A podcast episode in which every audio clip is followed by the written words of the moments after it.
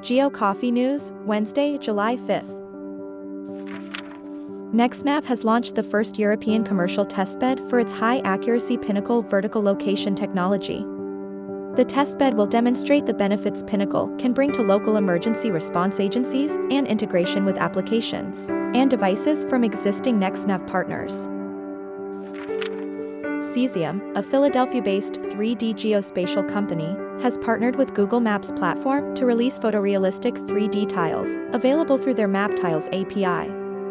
Cesium created 3D tiles, the open standard for streaming massive 3D geospatial data, and the experimental release is the result of 2 years of collaboration between Google and Cesium. Deep Learning Robotics has launched a feature in its vision-based controller that enables robots to autonomously pack and stack a wide range of objects with almost no setup time. This system represents a significant advancement in the field of autonomous robots and empowers organizations to streamline their processes without robotics engineering efforts and meet growing variability demands with unmatched precision and reliability.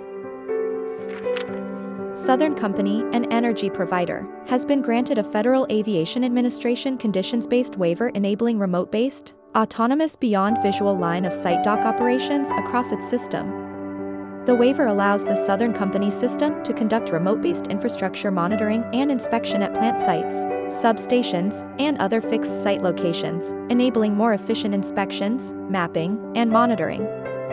Thank you for your keen listening. Have a day filled with happiness.